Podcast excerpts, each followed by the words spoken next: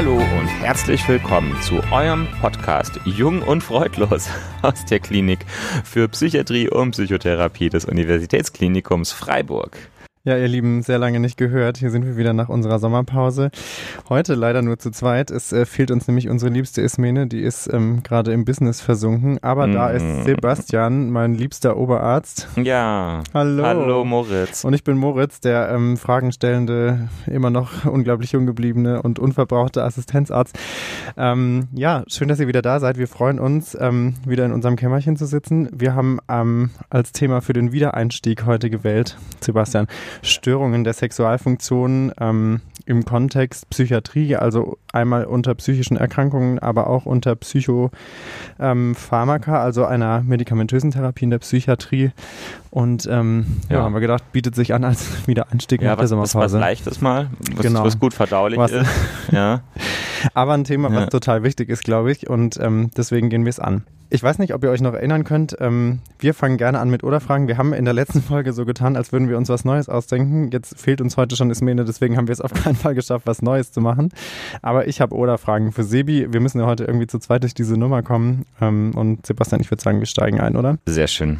Die erste ist extrem unprofessionell, aber dafür irgendwie schlüpfrig. Ähm, Sebi, bist du sexy, flexi oder hexy? Hm, ich bemühe mich immer, äh, flexi zu bleiben. Dafür mache ich auch immer ähm, Flex-Übungen. Das ist so ein Dehnprogramm von meinem Fitnessstudio. Okay, ja. ist echt noch ein bisschen und, gehemmt in der ersten Folge und traut sich genau. nicht, dass er sich Dann kann man fühlt. ja auch sexy hexy sein, wenn man flexi ist. Ja. Du bist einfach ein Trio. Zweite Frage. Gut. Störanfällig, Störeier oder Störtebäcker? Was zum Henker sind ein Störeier? Äh, Dings, ach, ach so, ach so, ja, Kaviar. Kaviar. Ach so, klaro. Aber wir sind ja im Kontext Störungen, deswegen mhm, bot sich jetzt mhm. Störeier eher ja, mein, an als. Mein, mein ähm, Hirn scheint ganz klar störanfällig zu sein, darum würde ich mich mal eher da wiederfinden. Ja, die Uhrzeit rechtfertigt ja. einiges. Okay, letzte Frage an dich. Betört, gehört oder Segeltörn? Ich bin ganz betört von dir, du unverbrauchter frischer Assistenzarzt. Oh Gott, ja, ich werde ganz rot vor, vor Schleimi Leimi. Wird er nicht, kann ich euch verraten. Er ist das gewohnt. Wird er doch, aber ja. ähm, hm. wir sind so schlecht mit Social Media, dass ihr kein Bild davon kriegen werdet. In Ordnung. Okay, ihr Leute, ja. genug gelacht, jetzt widmen wir uns dem Inhalt. Also heute, wie gesagt, es geht um Störungen der Sexualfunktion. Ähm, meine erste Frage an dich, Sebastian. Was genau meint man denn eigentlich, wenn man ähm, aus medizinischer Sicht sagt, die Sexualfunktion sei gestört? Klingt ja so ein bisschen umständlich. Ja, ähm, ist ein Begriff, an dem sich natürlich viele Menschen auch stören und irgendwo auch zu Recht, ja, mhm. weil gestörte Sexualität, das ist irgendwo wertend ähm, und das hat natürlich auch eine gewisse Vorgeschichte, dass Sexualität schon immer sehr stark moralisch ähm, aufgeblasen wurde. Es wurden viele Vorgaben gemacht und dass Menschen tatsächlich eine freie Sexualität leben können, ist zumindest in unserer Kultur eine Errungenschaft der Neuzeit und, ähm, glaube ich, eine Angelegenheit, die immer noch nicht äh, irgendwo in ihr Ziel gelaufen ist. Genau, Darum, genau, die noch ausbaufähig ist. Die ja. noch ausbaufähig ist, ja. Deswegen ist es immer so ein bisschen tricky zu sagen, es gibt da irgendwas Normales, es gibt da irgendwas Gestörtes und es gibt irgendwas Krankes. Es gibt aber trotzdem ein Grund, warum es sinnvoll ist, an so einer Einteilung festzuhalten. Ähm, fangen wir aber erstmal an, was ist denn eigentlich gesunde Sexualität? Mhm. Ähm, also Gesundheit ist ja eigentlich definiert als Zustand vollständigen physischen, seelischen und sozialen Wohlbefindens. Und die WHO hat jetzt für sexuelle Gesundheit auch eine ähm, Gesundheitsdefinition herausgebracht, weil es ja einfach auch sehr wichtig ist zu sagen, wo, wo nullen wir uns so ein bisschen ein. Mhm. Also, und die sagt eben, diese sexuelle Gesundheit bedeutet eben nicht nur, dass äh, Krankheit, Funktionsstörung oder Schwäche abwesend sind. Es bedeutet auch, dass es einen positiven und respektvollen mit Sexualität, mit sexuellen Beziehungen gibt, sowie auch die Möglichkeit, lustvolle und sichere Erfahrungen frei von Gewalt, Zwang oder Diskriminierung zu machen. Also erweitert das Ganze so ein bisschen weg von den reinen Körperfunktionen hin zu auch einem positiven Gesamtding, oder? So wie das ja, klingt? Also wir spielen sehr stark auch in, in gesellschaftliche, in politische ähm, Bereiche hier mit rein mhm. und das mhm. werden wir, glaube ich, auch später einfach noch mitbekommen, dass das natürlich auch was mit Sexualstörungen zu tun haben kann. Und ähm, es bedeutet, zu sexueller Gesundheit gehört nicht nur das Individuum, sondern auch eine Umgebung, die eben sexuelle Gesundheit zulässt. So, Zunächst mal das. Und jetzt ist es aber trotzdem so, dass man in der Medizin natürlich trotzdem von Krankheiten, von Störungen reden möchte und dass wir irgendwo eine Form von Klassifikation brauchen, um nicht komplett den Überblick zu verlieren. Mhm, das sind die Schubladen, von denen ja. wir auch schon in vielen Kontexten gesprochen haben, die man mhm. manchmal leider doch braucht, ne? auch wenn sie nicht allen gerecht werden. Richtig, richtig, genau. Mhm. Deswegen hat man sich jetzt schon entschlossen, ähm, so ein Kontinuum zu schaffen und dann setzt man jetzt drei Punkte drauf. Das ist Gesundheit, Störung und Krankheit. Mhm. Und diese Punkte sind natürlich individuell definiert, die sind kulturell definiert. Und jeder hat dann natürlich irgendwo auch so, so ein bisschen seine anderen Ankerpunkte, aber diese Punkte grundsätzlich zu haben, ist wichtig und sich ein bisschen sprachlich darauf zu einigen. Mhm. Genau. Also gibt es die Möglichkeit, dass wir eine Störung haben oder eine Krankheit und das ist nochmal wichtig zwischen Störung und Krankheit zu unterscheiden, weil eine Störung eben nicht gleich einen kranken Hintergrund haben muss. Und ähm, die Dinge, die uns letztlich dann dahin führen, das sind eben die Symptome, das sind eben Probleme oder Schwierigkeiten, die wir dann versuchen medizinisch einzuordnen und so zu sehen, befinden wir uns im gesunden Bereich, befinden wir uns in einem gestörten Bereich, das heißt einer nicht vollständig gesunden Sexualfunktion oder auch in einem krankhaften Bereich. Okay. Was jetzt, du hast es eigentlich schon gesagt, aber mhm. was wir vielleicht nochmal betonen, ähm, das ist ja sicherlich was, was extrem individuell ist, mal unabhängig von dem kulturellen ähm, Kontext und was vermutlich auch jede Person so ein bisschen für sich ähm, nochmal neu definieren muss, weil ja sozusagen der Gesundheitszustand wahrscheinlich ganz unterschiedlich wahrgenommen werden kann, mhm. oder? Also ähm, wenn jetzt jemand von sich selber sagt, er sei gesund, was die Sexualfunktion angeht, lässt man das dann so stehen oder muss man das trotzdem irgendwo abgleichen? Naja, es kommt ein bisschen drauf an, in welchem Kontext wir uns befinden. Mhm. Und ich glaube jetzt äh, den, den Kontext äh, im speziellen ähm, Gespräch mit Behandler, Behandlerinnen oder ähnlichem, da würde ich eben schon auch näher nachfragen, weil es Sinn macht, weil wir das häufig erleben, dass es da zum Beispiel Störungen oder Schwierigkeiten gibt. Und das ist ja auch ein bisschen der Auftrag, das im Gespräch zu erfragen und herauszukriegen. Mhm. Wohingegen ich jetzt privat kein Problem hätte, jemanden Ding, das Bewusstsein zu lassen, sexuell gesund zu sein, sondern dann kann man sich ja mitfreuen. Ja, eigentlich schon, ja. ja. Hast wohl recht. okay, ja. also so viel so ein bisschen zum Überblick. Was heißt es denn eigentlich, wenn die Sexualfunktion gestört ist? Ähm, jetzt reden wir eben, mhm. sagen wir mal im Kontext Psychiatrie, ähm, vor allen Dingen vielleicht über die, was du gesagt hast, Fälle Störung und mhm. Krankheit. Ne? Da mhm. muss man dann nochmal so ein bisschen unterscheiden, wie du es gerade mhm. gesagt hast. Ähm, vielleicht können wir jetzt trotzdem kurz so ein bisschen aufzählen, was gehört denn dazu, wenn die Sexualfunktion vielleicht gestört oder auch äh, krankhaft in Anführungszeichen gestört ist? Also wir haben ja schon ganz viel über Binarität und so diskutiert. Mhm. Ähm, trotzdem vielleicht, wenn man sich jetzt ganz rein wirklich aufs Biologische beschränkt, die Unterschiede zwischen Geschlechtern, also einfach mal grob sagen, was gibt's denn da an, an möglichen Störungen sozusagen? Mhm. Also es gibt einen ganzen Haufen ähm, von, sagen wir mal, Problembereichen. Mhm. Und ich möchte einfach auch, du hast schon ähm, es angesprochen, ja, wir, wir, müssen vorsichtig sein mit der Sprache. Wir wollen ja. niemanden auf die Füße treten. Ja. Und man muss insgesamt sagen, der ganze Bereich ist im Wandel. Das ist ein kultureller Wandel. Wir müssen unsere Definition immer wieder anpassen. Mhm. Ähm, wenn wir jetzt zum Beispiel mal zu unserem bevorzugten Diagnosemanual gehen, dem ICD-10, also der International Classification of Diseases von der WHO, die momentan einfach immer noch das Standardwerk ist, da sind mittlerweile viele ähm, Begriffe total veraltet. Die würde man so heutzutage wahrscheinlich nicht mehr in das Manual reinschreiben. Aber wir können mal zum Beispiel anfangen, einfach aufzuzählen. Es gibt mhm. Möglichkeiten, Störungen der Geschlechtsidentität. Ja. Ähm, da gibt es diverse Störungen, die auftreten können. Störungen der sexuellen Orientierung. Ja. Wow, vor. Das ist ja schon so was, ja, wo man kurz äh, genau tief mhm, durchatmen Da muss man kurz durchatmen, ja. ja. Vor 80 Jahren ähm, oder sowas, ja, da, da, da war Homosexualität noch eine Erkrankung, die geheilt werden musste, ja. Und das ist heute natürlich ein völlig ähm, ferner Gedanke. Ähm, trotzdem Glück, ja. steht ja. es noch da und trotzdem gibt es auch Möglichkeiten, dass die sexuelle Orientierung gestört ist, ohne dass man damit jetzt Homosexualität hm. bezeichnet, weil eine Homosexualität auch eine gesunde sexuelle Orientierung wäre. Völlig, ja. Ja. Ähm, das sexuelle Interesse kann betroffen sein. Es kann ähm, sexuelles Begehren, sexuelle Annäherung betroffen sein. Es gibt äh, Probleme bei der sexuellen Stimulation. Es mhm. gibt ähm, Probleme im Koitus oder beim Einführen des Penis. Es gibt Schwierigkeiten bei Orgasmus und Ejakulation. Mhm. Es gibt äh, Schwierigkeiten nach dem Sex, also bei nachorgastischen Reaktionen. Und dann gibt es einfach nochmal ganz andere Problembereiche, ähm, zum Beispiel sexuelle Traumatisierung mit sehr komplexen Geschichten, ähm, Risikoverhalten sexuelles, was nicht primär eine sexuelle ähm, Erkrankung ist, aber natürlich auch eine, eine, sexuelle Endstrecke hat und damit auch das, die Gefahr von sexuell übertragbaren Krankheiten zum Beispiel oder operative Eingriffe. Genau. Ein kleiner Überflug über die verschiedenen Aha. sexuellen Problembereiche, die es Ganz gibt. Ganz schön breit, muss mhm. man sagen. Und also wenn man jetzt so versucht, so ein bisschen so zu, zu clustern, sage ich mal, es gibt ja tatsächlich Sachen, die eher so mit vielleicht äh, Empfinden der Sexualität oder Orientierung mhm. im gröbsten Sinne zu tun haben und dann wirklich dieses eher körperbezogene, was mhm. eben mit, mit dem vor allen Dingen ja. auch Geschlechtsverkehr oder sexueller Nähe irgendwie auf körperlicher Ebene zu tun hat. Und dann noch so ein bisschen alles so drumrum, ne? Also mhm. wirklich ganz vielschichtig, weil man, glaube ich, häufig ähm, oder ich hätte jetzt, glaube ich, vor allen Dingen eben auch an das gedacht, okay, das Körperliche passt nicht so gut oder da sind äh, körperliche Funktionen eingeschränkt, aber es mhm. ist eben nochmal viel, viel, vielschichtiger, mhm. ähm, wie du es gerade schön aufgezählt hast. Mhm.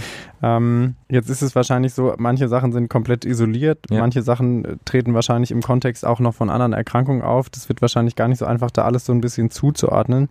Ähm, vielleicht können wir einfach ähm, noch mal kurz ähm, sozusagen, was ich mir vorstelle, gerade im Kontext Psychiatrie, ähm, was ist denn was, mit dem du häufig als Psychiater oder Psychiaterin ähm, konfrontiert bist, sozusagen, von dem so ein bisschen, was du da jetzt gerade aufgezählt hast? Also das häufigste Symptom, was mir im Kontext Psychiatrie begegnet, ist eigentlich die Libido-Störung, also mhm. eine Störung der, der sexuellen Appetenz. Das heißt, es ähm, kommt nicht mehr dazu, dass Lust sich entwickelt oder Lust sich frei entwickeln kann, ähm, und das ist ähm, auch so zum Beispiel bei Frauen die häufigste äh, sexuelle Störung, die wir mhm. eigentlich auch insgesamt so beobachten, dass eben das sexuelle Verlangen einfach vermindert ist. Ja, die Ursachen sind sehr vielfältig, gehen wir gerne auch später nochmal drauf ein. Mhm. Ja.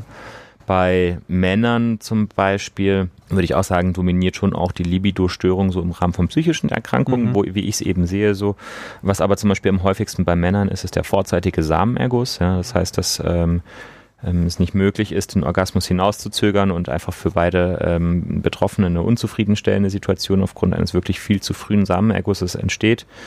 Ähm, oder die Erektionsstörung, das ist mh, hm, vor allem eine Problematik, die natürlich Männer ab dem 50. Lebensjahr teilweise aber auch schon früher betrifft. Mhm. Ähm, genau. Ja, interessant, genau. Das wären jetzt nämlich auch so die Sachen, an, an die ich, glaube ich, ähm, so vom Gefühl her als erstes gedacht hätte. Ähm, die anderen Sachen sind, glaube ich, deswegen auf keinen Fall weniger mhm. wichtig, aber wahrscheinlich erstens vielschichtiger mhm. und viele Sachen, gerade jetzt, wenn du sagst, so ein bisschen so veraltete Begriffe noch aus dem WHO-Katalog, wahrscheinlich was, was man entweder heute überhaupt nicht mehr als, als irgendwie krankhaft oder, oder gestört wahrnehmen würde oder eben vielleicht nicht im Kontext Psychiatrie trifft, sondern eher mhm. in, einem, in, einem, ganz anderen. Ähm, also heute so ein bisschen ähm, vielleicht wahrscheinlich fokussiert eher solche Sachen, wie du sie gerade aufgezählt hast, einfach weil man das hier in, in, in unserer Blase, von der wir gerade aus berichten, ähm, ja. häufiger mal hört mhm. oder sieht. Genau. Ähm, das war jetzt ja beides. Also gut, Libido-Verlust ist ja auf jeden Fall was mit zu wenig Lust. Mhm. Ein vorzeitiger Samenerguss ist jetzt der hat ja nicht mit zu wenig Lust zu tun. Das ist ja ein anders geartetes Problem und genau. auch die Erektionsstörung ist, denke ich, vielschichtiger.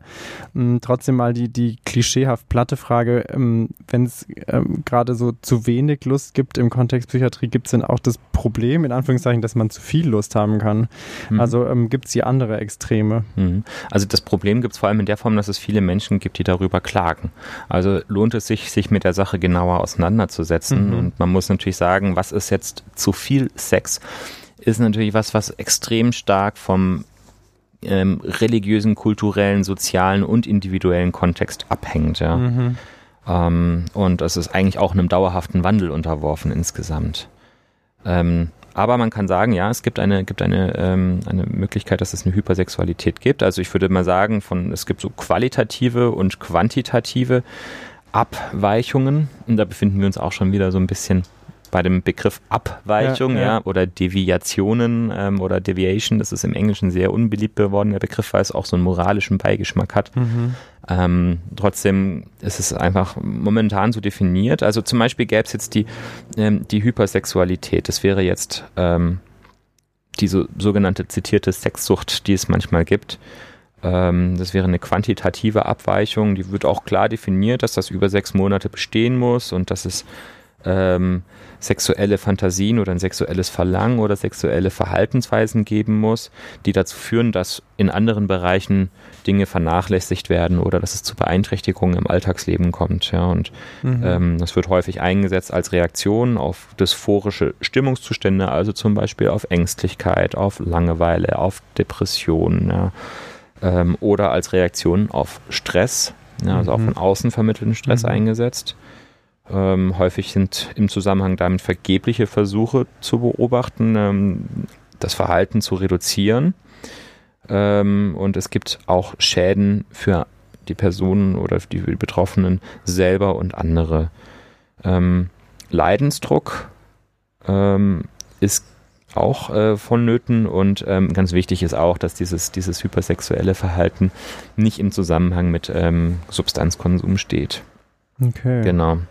Interessant, weil das äh, vieles erinnert ja wirklich an die so, wir haben ja mal eine Folge zu Sucht, äh, vor allen Dingen im Kontext Alkohol ähm, mhm. gemacht und vieles erinnert ja tatsächlich auch daran, ne? so diese Tatsache, dass man eben sein Sozialleben einschränkt aufgrund genau. dieses Bedürfnisses oder dass ja. eben man persönlichen Schaden hat oder andere davon tragen. Genau, deswegen, und das geht ja in eine ähnliche Richtung. Genau, deswegen mhm. wird eben auch dieses hypersexuelle Verhalten als ähm, eine Verhaltenssucht ähm, ähnlich wie eine Spielsucht zum Beispiel gesehen, weil es eben auch um eine Regulation von Emotionen mhm. geht und es ist ein erlerntes Verhalten. Und ähm, ansonsten gibt es vielleicht auch noch andere Erklärungen dafür, weil es natürlich sehr unterschiedlich sein kann. Wir können natürlich nicht so genau auf die individuellen Faktoren eingehen, aber was man auch häufig sieht, ist, dass es ein Resultat mangelnder Aufklärung sein kann. Mhm. Und dass es auch Menschen gibt, die sehr rigide Sexualvorstellungen haben. Ähm, es lohnt sich dann auch mal einen Abgleich zu machen, wie häufig ist das eigentlich. Ähm, häufig ist man dann erstaunt, dass häufig gar nicht so häufig ist, wie man mhm. selber gedacht hätte. Und dann merkt man wieder, wie stark ähm, individuell gefärbt doch die Wahrnehmung davon ist. Ja. ja. Und jetzt so für dich, also ist es auch was, was du öfter mal hörst oder siehst, Hypersexualität auch vielleicht als, ich weiß nicht, wird es von den Betroffenen als Problem wahrgenommen oder mhm. eher vom Umfeld? Ja, das ist sowohl als auch. Ja. In Partnerschaften ist es ja leicht vorstellbar, dass das ein Problem ist und es ist natürlich auch häufig was, was Leidensdruck schafft.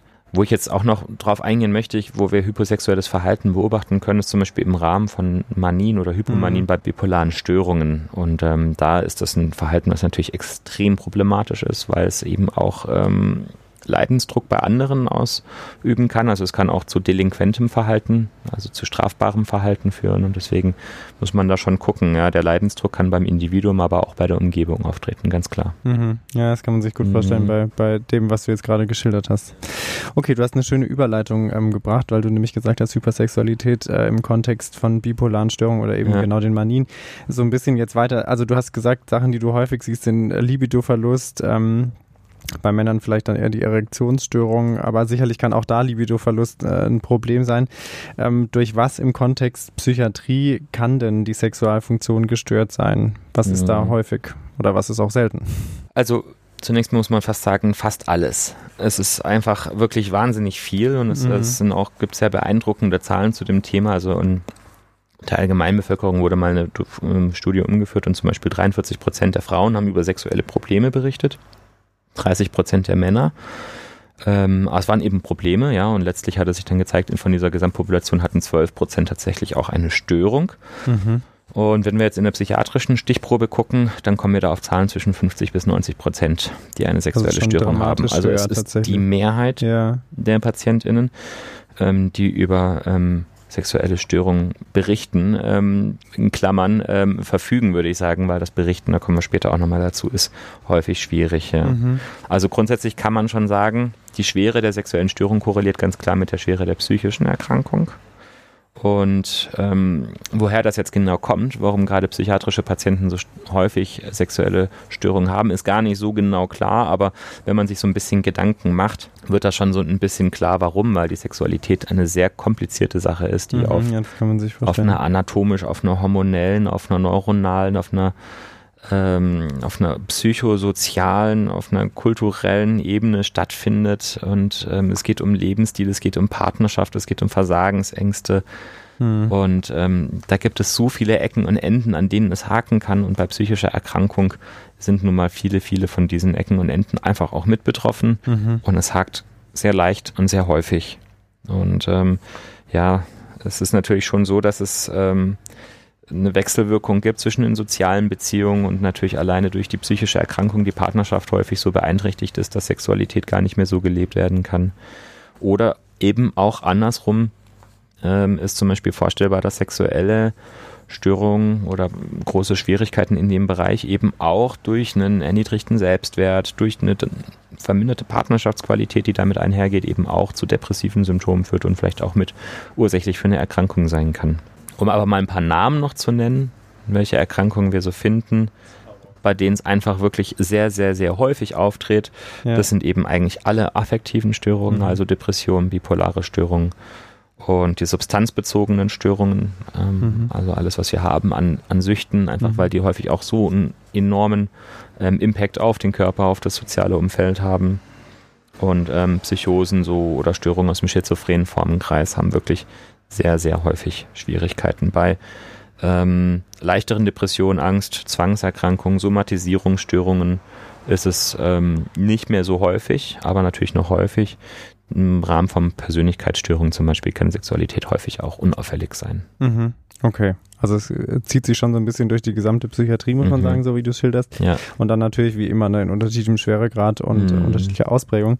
Vielleicht nochmal so, weil du vorhin ja so ein bisschen den ähm, äh, Blumenstrauß jetzt vielleicht ein komisches Wort, aber die, die Breite der möglichen Störungen der Sexualfunktion genannt hast, das, was häufig jetzt aber auch im Kontext der Erkrankung, die du gerade aufgezählt hast, ähm, vorkommt, sind dann auch eher so vielleicht eher körperbezogene Sachen wie eben der Libido-Verlust oder ist zum Beispiel jetzt die sexuelle Orientierung, die, die, also also wirklich jetzt als vielleicht ein blödestes Beispiel mal, ist, ist das auch was, was man jetzt im Kontext von psychischen Erkrankungen sieht oder sind es tatsächlich eher Sachen, die losgelöst davon ähm, ähm, vorkommen oder vielleicht die Menschen betreffen?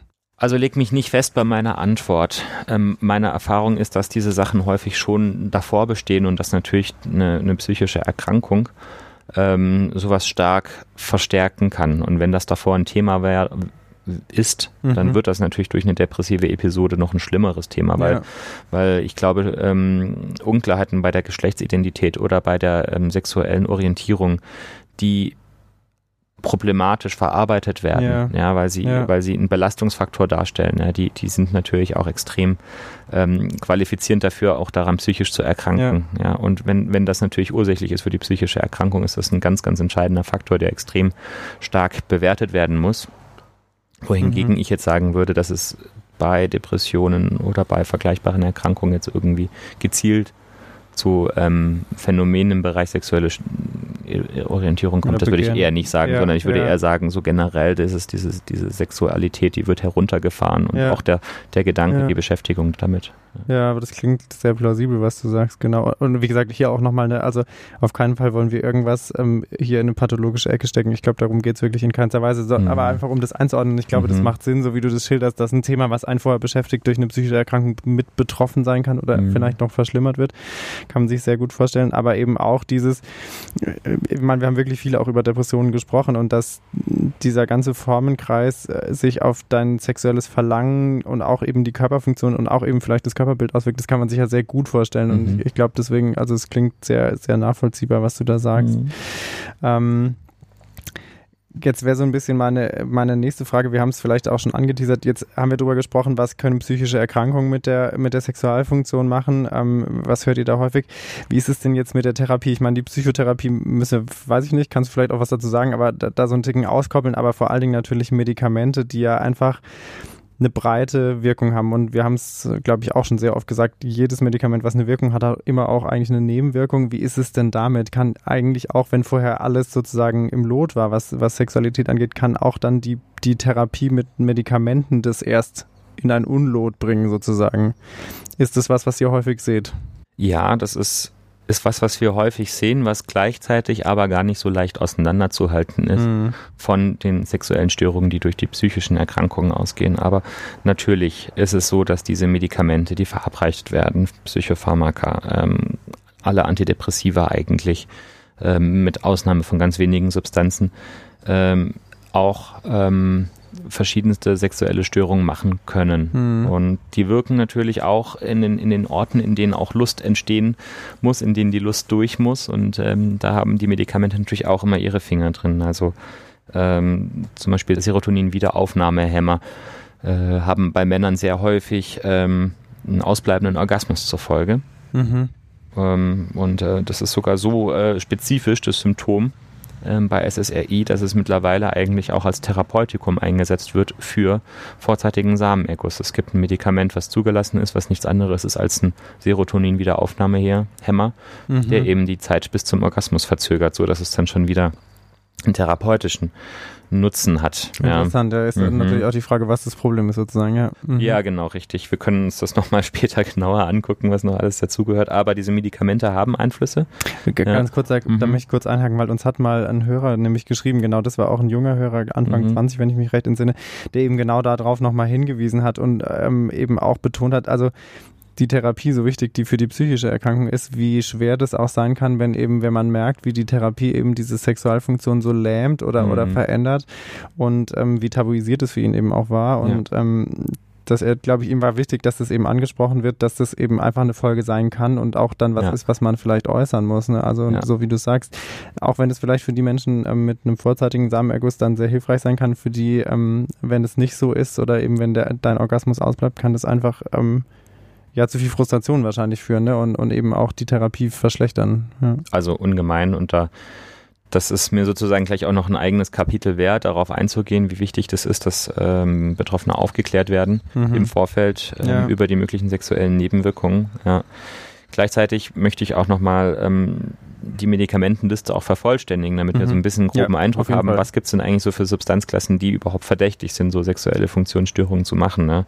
Neben den Antidepressiva, ich gehe jetzt gar nicht so im Einzelnen auf die chemischen äh, Klassen ein, sind auch Antipsychotika ähm, mhm. ähm, problematisch und Benzodiazepine ähm, machen auch wirklich sehr, sehr wenig Lust. Und ähm, es gibt auch einige ähm, Medikamente aus der, aus der somatischen Medizin, die tatsächlich auch ähm, reduziertes Lustempfinden machen, zum Beispiel Diuretika, also harntreibende Medikamente haben mhm. das häufig als Nebenwirkung. Ähm, Sympatholytika, das sind auch einige Blutdruckmedikamente darunter. Und Beta-Blocker, ja, also auch ein sehr häufig eingesetztes ähm, Blutdruckmedikament oder eben auch zur Behandlung von Herzinsuffizienzen ähm, macht ziemlich klar ähm, äh, sexuelle äh, Appetenzstörungen. Ja, das ist eigentlich mittlerweile auch bekannt und deswegen werden Beta-Blocker nicht mehr so sehr in der Erstlinientherapie eingesetzt, sind aber manchmal trotzdem nicht mehr verzichtbar. Mhm. Also einfach eine ganze Latte an Medikamenten, die eben gerade dieses, was du am Anfang gesagt hast, das, was man auch häufig hört, die eben so ein bisschen die, oder was heißt ein bisschen, die die Lust einfach stark einschränken mhm. können. Ja. ja. Ähm, und, was ich mir vorstellen kann, das ist ja auch gar nicht so einfach, ähm, dann erstens auseinander zu klamüstern, gerade wenn jetzt jemand zum Beispiel eine, eine, schwere Depression oder eine schwere depressive Episode hat und dann in der Therapie ist und dann fängt es an, auch so ein bisschen auseinanderzudröseln, was kommt denn jetzt eigentlich woher? Ja, genau. Ähm, was macht jetzt hier eigentlich was? Und mhm.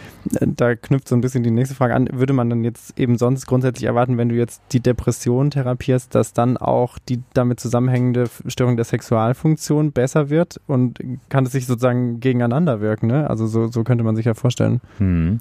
Ja, also ganz klar muss man schon sagen, dass es, wenn eben wir in einer Situation uns befinden, dass wir ähm, eine Behandlung haben, es wurde ein Medikament gegeben, es ist ganz wichtig herauszufinden, wann haben eigentlich die sexuellen Funktionsstörungen begonnen. Mhm.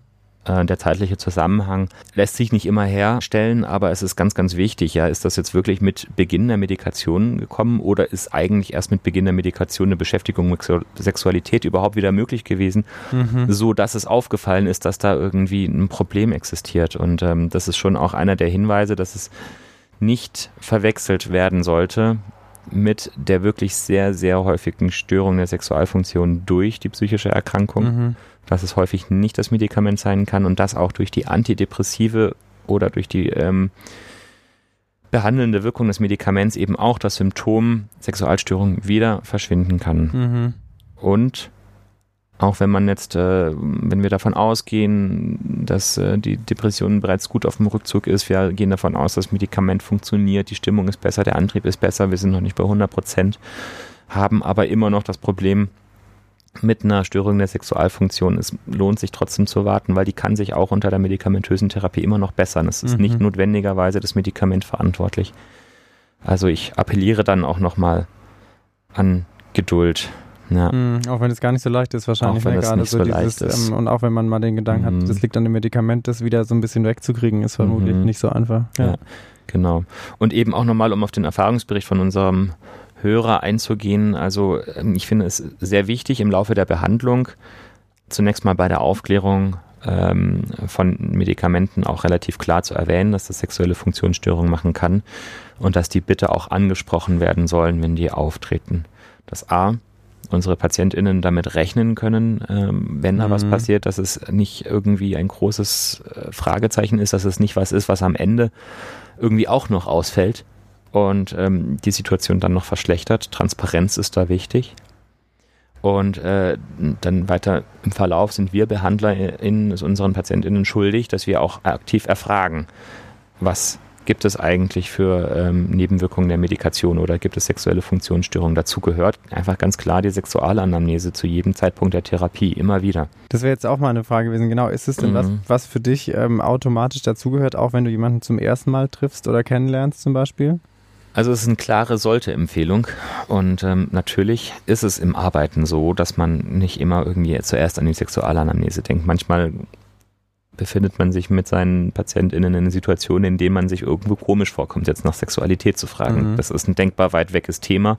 Es geht gerade um existenzielle Fragen und dann ähm, wirkt Sexualität immer so klein und unbedeutend. Aber mhm. Sexualität wird irgendwann groß und bedeutend wieder im Heilungsverlauf und deswegen lohnt es sich schon früh daran zu denken, den Status der Sexualität zu erfragen, damit wir einen einen Ist-Zustand ähm, erhoben haben zu Beginn der Therapie, der uns weiterhelfen wird mhm. im späteren Verlauf. Und mhm. anschließend ist es eben wichtig, aktiv nachzufragen, weil die wenigsten PatientInnen berichten spontan von sexuellen Funktionsstörungen. Also eigentlich nur ein Viertel. Es gab mal eine Studie, die mhm. Medikamenten untersucht hat in zwei Armen. Und im einen Arm der herkömmlich befragt wurde, wurden keine sexuellen Funktionsstörungen angegeben oder nur so, also ein gewisser Prozentsatz. Und im anderen Arm, in dem eine gezielte Sexualanamnese dazugehörte, waren die Sexualstörungen viermal so hoch. Okay. Also mhm. es ist ein Problem, es ist ein Tabu, es wird von PatientInnen nicht von alleine thematisiert, deswegen sind eigentlich wir Behandler dran. Ja, ja, wichtiger Punkt auf jeden Fall. Und auch was du gesagt hast, ne, dass man sich manchmal wahrscheinlich in der ersten Situation auch äh, vielleicht nicht komisch vorkommt, aber dass der Rahmen unpassend erscheint, weil das natürlich trotzdem, auch wenn es vielleicht ein Standard sein sollte, irgendwie was sehr Intimes ist. Ne? Und, mhm. und äh, gerade vielleicht in einem Erstgespräch müsst ihr euch vermutlich erstmal kennenlernen oder muss sich jede Behandlerin, jeder Behandler mit dem Gegenüber erstmal vertraut machen, bevor man jetzt direkt nach Sexualität fragt. Aber wie du sagst, es ist trotzdem relevant, dass man es irgendwo an, zumindest an den Beginn ähm, ja. von irgendwas stellt. Ja. ja, weil ich glaube, das ist nicht zu, ähm, zu verachten, dieses, was du sagst mit dem Status quo, weil man dann ja auch zu dem Punkt kommt, wann hat denn jetzt eigentlich was angefangen? Wenn man erst nach vier oder sechs Wochen damit anfängt, dann denkt man, hm, wie war das denn? Ja, dann ist vielleicht die Erinnerung auch verändert und dann kriegt man es viel schlechter auseinandergedröselt. Und wenn man genau. am Anfang das einmal klar benannt hat, dann ähm, ist vielleicht auch der Raum dafür da, im Verlauf nochmal drüber zu sprechen. Genau. Und ich muss tatsächlich auch aus meiner Erfahrung sagen, dass die Frage wirklich erstaunlich selten für rote Ohren sorgt, sondern häufig sehr sachlich und sehr dankbar beantwortet wird. Ja, das muss man sicherlich auch schaffen, dann mhm. die Atmosphäre da richtig für zu gestalten, aber ähm, kann ich mir gut vorstellen, dass es dann ja. eben auch problem, problemlos ähm, machbar ist. Ja. Und nochmal ganz kurz, ist es denn für dich auch Teil vom psychopathologischen Befund oder ist es eher so eine Zusatzanamnese im Sinne von persönliche Faktoren oder wie, wo willst du es einordnen?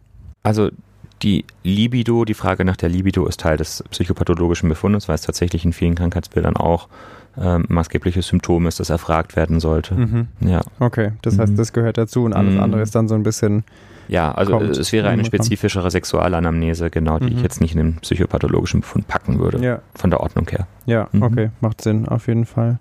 Und du hast jetzt gesagt, es ist nach wie vor ein Tabuthema, trotzdem kann es dann auch auf einer sehr sachlichen Ebene besprochen werden. Wie ist denn deinem Empfinden nach, wie hoch ist der Leidensdruck für Patientinnen und Patienten? Also du hast gesagt, äh, Sexualität kann im Verlauf, äh, gerade von der Heilung, wieder zu einem richtig großen Thema werden. Mhm. Ist dann auch der Leidensdruck mitunter riesig groß? Ja, ah, wobei ich das auch eben extrem individuell erlebe mhm. und ich auch in dem Bereich somit am häufigsten Überraschungen erlebe und ähm, bei ähm, älteren Paaren gerade dann äh, wird das berichtet und, und, und, dann sitzen die mir gegenüber oder sitzt mir ähm, die Frau gegenüber und sagt so, das funktioniert jetzt nicht, das stört mich jetzt echt enorm und ich möchte, dass das jetzt wieder in Gang kommt und ich habe irgendwie schändlicherweise kaum dran gedacht, dass das ein Problem werden könnte, weil ich mhm. so völlig immer im Muster war. Ja, ist, ist was, was nur junge Leute angeht und das ist Quatsch. Mhm. Also es ist auch ganz wichtig, glaube ich. Ja. Da liegt man häufig völlig daneben. Ja. ja. Also es ist für alle ganz, ganz unterschiedlich und es gibt Menschen, denen spielt, für die spielt Sexualität eine wahnsinnig große Rolle. Das ist ein ganz, ganz wichtiges Thema, ein sehr lebensbestimmendes Thema und es gibt Menschen, denen ist es nicht so wichtig. Und ich glaube, beides ist okay. Und jeder hat da so ein bisschen seinen individuellen Standpunkt dazu, aber jeder hat das Recht auf eine gesunde Sexualität und die sollten wir ermöglichen, indem wir nachfragen. Ja, das glaube ich, das ist auch ein, ein schöner ähm, Schluss des Kreises, so ein bisschen mhm. zum Anfang, so dass äh, vielleicht jede Person ihren eigenen Status quo hat, aber der sollte irgendwie mhm. erreichbar sein, ne, egal mhm. mal ähm, auf welchem Wege. Ja, mhm. glaube ich, das ist, äh, das kann man sich so eher ganz gut merken. Und ähm, Jetzt nochmal so ein bisschen zu dem Punkt, was hilft denn dagegen? Du hast gesagt, ein wichtiger Weg ist, wenn die sexuelle Funktionsstörung mit der psychischen Erkrankung zu tun hat, ist sozusagen die Therapie der psychischen Erkrankung, weil ja. ähm, wenn sozusagen die Depression besser wird, wird auch genau. vielleicht der Libido-Verlust ähm, wieder besser. Gibt es denn noch andere Sachen, ähm, die man tun kann? Also man muss sagen, ähm, klar, äh, neben dem Abwarten, was natürlich so der absolute Hauptwirkfaktor ist. Das, was ähm, man am allerwenigsten gerne hört, oder? genau, das ist das, was so, dann müssen Sie einfach abwarten. Okay, gar kein Problem. Extrem unbequem ist natürlich. Ja, leider, leider. Aber, aber irgendwo sagen. auch ein bisschen begleitet werden sollte, ja. Mhm. Ähm, also natürlich haben wir noch ein paar Möglichkeiten. Wir müssten unter Umständen tatsächlich irgendwann einfach auch mal dann vermuten, dass es eine durch die Psychopharmakotherapie ausgelöste Störung ist und eine Umstellung der Medikation erwägen. Also das wäre auch ein Grund, wenn man sagt, der Leidensdruck dadurch ist so hoch, dass man tatsächlich auch überlegt, die, die Medikation dann zu ändern. Das Problem ist, wenn wir die Medikation nicht ändern, dann wird sie irgendwann abgesetzt. Dann mhm. haben wir ein Compliance-Problem. Mhm. Ja, und das ist, mhm. ist, ist, also zum Beispiel, mir liegen da so ein paar Zahlen zu der, der äh, bei ähm, Psychosen vor, bei der Behandlung von Psychosen, wo ja einfach auch die Dauertherapie extrem wichtig ist und das ist eins der größten Probleme ähm, für die Compliance bei medikamentösen Therapien. Und Ganz sexuelle. Compliance ist aus medizinischer ja. Sicht so das Mitmachen der Patientin ja, des Patienten. Genau, also, also das die, ist dies, das wie das tatsächlich, dass PatientInnen täglich ihr Medikament einnehmen, dass sie mithelfen bei der Therapie, mhm. weil wir können uns noch so schöne Therapiepläne ausdenken, wenn die nicht eingehalten werden, sind die alle wertlos. Deswegen muss eine Ab Abwägung stattfinden, ob wir eine Umstellung erwägen. Und da gilt es natürlich abzuwägen, Stabilität mhm. ja, versus ähm, Hoffnung darauf, dass sich die Symptomatik natürlich bessert. Ja. Man kann auch eine Dosisreduktion in erster Linie mal erwägen. Ähm, es kann sein, dass eine geringere Dosierung von dem Medikament die Stabilität nicht gefährdet, aber die ähm, die sexuelle Funktionsstörung unter Umständen mhm. unter der geringeren ähm, Dosis funktioniert. Und jetzt könnte man auch über ähm, noch zusätzliche Add-on-Therapien nachdenken. Also es gibt einige, da äh, sind wir jetzt schon eher bei den, bei den Psychosen, bei Antidepressionen gibt es nicht so viele Add-on-Therapien, die jetzt wirklich äh, signifikant was an der Wirkung von den Antidepressiva ändern, aber bei, mhm.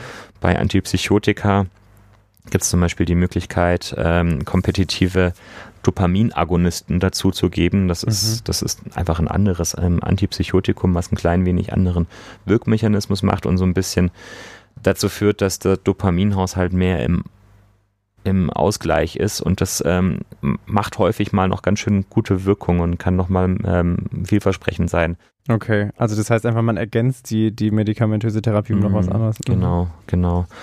Ja, ansonsten lohnt es sich auch nochmal, ähm, vielleicht auch ein Hormonlabor abzunehmen, auch nochmal ähm, die, die Differentialdiagnostik zu machen, vielleicht auch nochmal eine fachärztliche ähm, Vorstellung im urologischen oder ähm, gynäkologischen Bereich und auch dort nochmal ein Hormonlabor in Anspruch zu nehmen. Es gibt eben auch einige organische Faktoren, die dafür verantwortlich sind. Und ähm, eine Prolaktinbestimmung kann sich unter Umständen lohnen, wobei das tricky ist. Prolaktin ist ein Hormon, was eigentlich ähm, für die für die Brustdrüse der Frau ähm, zuständig ist, dass diese dann am Ende auch laktiert. Und ein hoher Prolaktinwert ist eigentlich ein sehr starker Unterdrücker von sexueller Lust, so ein bisschen. Und ähm, auch wieder bei den Antipsychotika vor allem relevant, weil die eine starke Anti also Prolaktinerhöhung machen. Die gehen halt auch an den Rezeptor, der das ausschüttet. Und deswegen ist da viel vorhanden. Allerdings muss man eben sagen, die Psychose selber macht auch schon eine Prolaktinerhöhung, weil der Dopaminhaushalt ohnehin im Ungleichgewicht ist. So. Jetzt sind wir im speziellen Bereich. Nee, aber ja. trotzdem relevant, was du sagst. Ja. Einmal noch, das, äh, da hatte ich vorhin auch noch kurz drüber nachgedacht, was wir häufig hier auch schon besprochen haben, ne, dass man natürlich immer bei solchen Symptomen auch dran denken muss, dass es tatsächlich einfach, einfach in Anführungszeichen, aber eine, eine somatische, also körperliche Ursache gibt, die eben zum Beispiel mit dem Hormonhaushalt, mhm. was ja auch im Rahmen des Alterungsprozesses sozusagen äh, einfach auftreten kann, ähm, äh, zu tun hat. Und das sollte man nicht komplett außer Acht lassen, auch wenn ein Mensch aktuell depressiv ist oder unter einer Psychopharmakotherapie mhm. steht.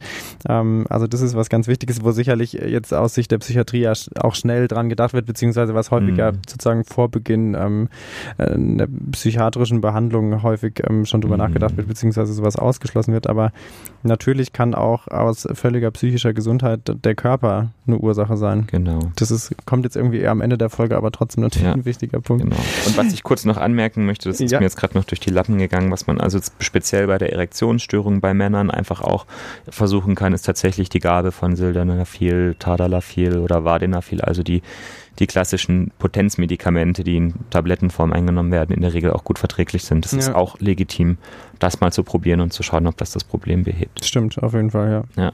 Fast schon äh, zu einfach in Anführungszeichen, mhm. als dass man drüber nachdenkt, aber ja. relevant. Was ich dich jetzt noch fragen wollte, ähm, ist denn Psychotherapie, was jetzt die sexuellen Funktionsstörungen in dem Kontext angeht, auch noch was? Oder wird es da auch aufgegriffen ähm, im Rahmen der Behandlung vielleicht? Also ich würde sagen, Psychotherapie ist bei, eigentlich bei der Behandlung von sexuellen Funktionsstörungen absolut elementar, mhm. weil gerade ähm, in der Paardynamik, im Selbstverständnis, im Punkto Versagensängste und ähnliches ja ganz häufig der Hase im Pfeffer liegt. Und, Der ähm, Hase, hast ich ja. noch nie gehört. Habe ich das jetzt durcheinander gebracht? Nee, das ja. kann gut sein. Vielleicht ja, bin ich okay. nicht ausreichend gebildet. Ab ja. jetzt liegt auf jeden Fall der Hase im Pfeffer. Der Hase Leute. liegt jetzt im Pfeffer. Der liegt da jetzt. Und ähm, es lohnt sich, psychotherapeutisch hinzugucken, mhm. genauer Anamnesen zu machen, ähm, unter Umständen auch Paargespräche zu führen. Und die Psychotherapie kann einen ganz, ganz großen Beitrag dazu leisten, dass Sexualität zufriedenstellender gelebt wird. Mhm. Auf jeden Fall. Okay. Und das ja, in einer unglaublich vielfältigen Weise. Mhm. Mhm. Okay, das heißt wirklich auch so ein Themenkomplex, der irgendwie mhm. Teil eines ersten Kennenlernens ist oder eines, äh, eines mhm. psychopathologischen Befundes, Teil der medikamentösen Therapie sein kann, aber irgendwie auch in der Psychotherapie vorkommt. Also wirklich ähm, so individuell wie es ist, so äh, vielfältig ist irgendwie das, wo man es angehen kann. Aber vielleicht macht das ja auch so ein bisschen Hoffnung, dass es eben verschiedene Schrauben gibt, wieder mal, wo man auch dran drehen kann, wenn man es denn schafft, das sozusagen adäquat anzusprechen und dann eben auch zu thematisieren. Okay, ähm, ja, ich glaube, wir sind ja fast so ein bisschen am Ende der Folge. Mhm. Ich habe das Gefühl, ähm, an manchen Punkten fehlte uns Ismene, um vielleicht für etwas mehr roten Faden zu sorgen. Ja, natürlich fehl, fehlt uns Ismene auch als, als weiblicher Counterpartner. Jetzt sind wir natürlich zwei Männer, mehr. die sich über Sex unterhalten. Das ja. ist natürlich irgendwie. Subopti. Ja aber leider hatten wir nicht mehr zu bieten. Äh, das tut uns ja. leid, ja. ja. Ähm, trotzdem, Sebastian, ähm, jetzt sozusagen nochmal von dir zum, mhm. zum, Ende. Was ist denn dein Tipp für Betroffene? Also wenn jetzt äh, Menschen da draußen merken, ich habe das Gefühl, da ist irgendwas ähm, nicht im Gleichgewicht oder das stört mich auch einfach. Ich habe da Schwierigkeiten, ähm, egal mal, ob jetzt im Kontext ähm, schon Psychiatrie oder vielleicht auch vorher. Was ist dein Tipp, wie man da dran geht ähm, und, und ähm, vielleicht auch dann, wie man Besserungen finden mhm. kann? Also wir haben jetzt ganz lange und ganz viel darüber geredet und man merkt, Inhalt gibt es wirklich viel zu dem Thema. Es gibt wahnsinnig viele möglichen Antworten und Lösungen und Vorschläge, die gegeben werden können. Grundvoraussetzung ist aber, dass die Probleme benannt und angesprochen werden. Und da kann ich wirklich allen nur ans Herz legen, eine gesunde Sexualität ist was wichtig ist, fast schon ein Menschenrecht und sollte gelebt werden dürfen von jeder Person, so wie sie das möchte. Und deswegen benennt die Probleme, geht die Probleme ansprechen beim Hausarzt, beim ähm, bei der Hausärztin, beim PsychiaterInnen und wo auch immer ähm, das gerade seinen Platz finden soll. Aber das Ansprechen ist wichtig. Man sollte gefragt werden, jede sollte gefragt werden, aber es findet nicht immer statt. Und ja. so kann man sein Schicksal ein bisschen mehr in die eigene Hand nehmen und das ja. lohnt sich. Und die Antworten kommen dann auch. Und vielleicht auch nochmal, äh, um so ein bisschen zu dem zurückzukommen, was du vorhin gesagt hast, ne, sich bewusst machen, wie häufig das ein Problem ist und dass man damit wirklich nicht alleine ist, weil ich glaube schon, dass man häufig das Gefühl hat, man, ich bin da der Einzige, eben gerade auch so in diesem mhm. Kontext Versagensängste, was du gesagt ja. hast, was glaube ich eine große Rolle spielt, ne, dass man so denkt, oh Mann, ich, ich kann da jetzt irgendwie nicht so, wie ich will oder es klappt nicht so, wie ich will und, und dann allein auf weiter Flur, aber nee, nee, man ist nicht allein auf weiter Flur, nur es wird eben nicht benannt, ähm, was eben dem, was du gerade sagst, vielleicht nochmal mehr Gewicht gibt, dass man sich wirklich so gut es geht traut, anzusprechen. Ähm, kann man ja auch in der Kneipe machen, ne? Kann man. Ist auch nicht so einfach und man muss vielleicht die richtige Kneipe dafür finden, aber ähm, einfach mal sagen, ja, hey, bei mir, bei mir auch mal schon mal so, oder ich weiß nicht, das hilft, mhm. glaube ich, vielen wirklich auch schon weiter, einfach zu hören, okay, auch andere haben da schon mal äh, Struggle mit gehabt. Und eben, es ist ja auch was, was wieder gehen kann. Ne? Das heißt ja. nicht, dass das für immer bleibt. Klar. Und ich denke, wir sollten irgendwann auch nochmal eine Folge machen, wo wir vielleicht diese ganze Sexualität nochmal die gesunde und ähm, den mhm. Normalfall, sag ich mal, außerhalb von der Psychiatrie ja. nochmal aufgreifen. Ich glaube, das ist ein wichtiges Thema und was du ansprichst, dieser Performance-Gedanke und alles, das ja. treibt, glaube ich, echt viele Menschen an den Rand der Verzweiflung Total. und ist es wert, nochmal thematisiert ja. zu werden. Ist halt auch wirklich, das ist ja wirklich dann mehr auch ähm, mhm. in dem Kontext, was du vorhin gesagt hast, es ist sehr politisch, ist vielleicht auch gesellschaftlich einfach und äh, nicht mal unbedingt was, wo jetzt die Medizin der Hauptansprechpartner ist. Ähm, vielleicht finden wir ja mal die geeignete Person, die mit uns darüber sprechen möchte. Ja. Wenn ihr es seid, sagt uns doch einfach Bescheid. Sehr gerne. Genau. Auch heute wieder ähm, vielen Dank, Sebi, erstmal. Ähm, du, er hat sich wirklich vorbildlich vorbereitet. Ähm, ich habe ja immer hier, ich mache den faulen Lenz, ich schreibe ein paar Fragen auf, setze mich hier hin und frage. Ähm, und äh, Sebastian hat echt geackert. Also ähm, ihr könnt ihm ja mal einen Handkurs schicken. Schickt Moritz auch einen Handkurs, weil der macht immer so eine schöne Struktur und passt auf, dass nichts unter ah, den Tisch fällt. Nee, aber äh, super. Ja. Und ihr da draußen, wenn ihr zugehört habt und irgendwas habt, was euch gestört hat oder was ihr sagt, hey, war bei mir genauso, war bei mir gar nicht so. Ähm, wenn ihr irgendwas habt, teilt es gerne mit uns. Ähm, wir freuen uns, wie auch schon bei allen Folgen davor, immer, wenn wir was von euch hören und kriegen auch immer wieder eben neue Anregungen oder sagt, hey, redet da nochmal genauer drüber, das war bei mir total wichtig. Ähm, gerne über alle Kanäle. Ihr, ihr wisst schon, Antworten ist immer so eine Sache, aber wir schaffen es meistens irgendwann im Rahmen der nächsten zwei bis drei Jahre. Ähm, und wir freuen uns auf jeden Fall. Ja, und dann würde ich sagen, hören wir uns demnächst einfach jetzt mal wieder. Wir, wir, geben uns Mühe, dass es nicht so lange dauert wie in unserer Sommerpause. Versuchen ja. auch unser Social Media wieder ein bisschen aufzupeppen. Aber das geht manchmal etwas unter in unserem Alltag. Naja. Ja, ich hoffe, ihr habt Verständnis. Wir hoffen ganz heftig. Also, ihr Lieben, macht's gut. Schön, dass ihr wieder zugehört habt. Und dann. Bis ja, zum nächsten Mal. Bis bald. Tschüss. Tschüss.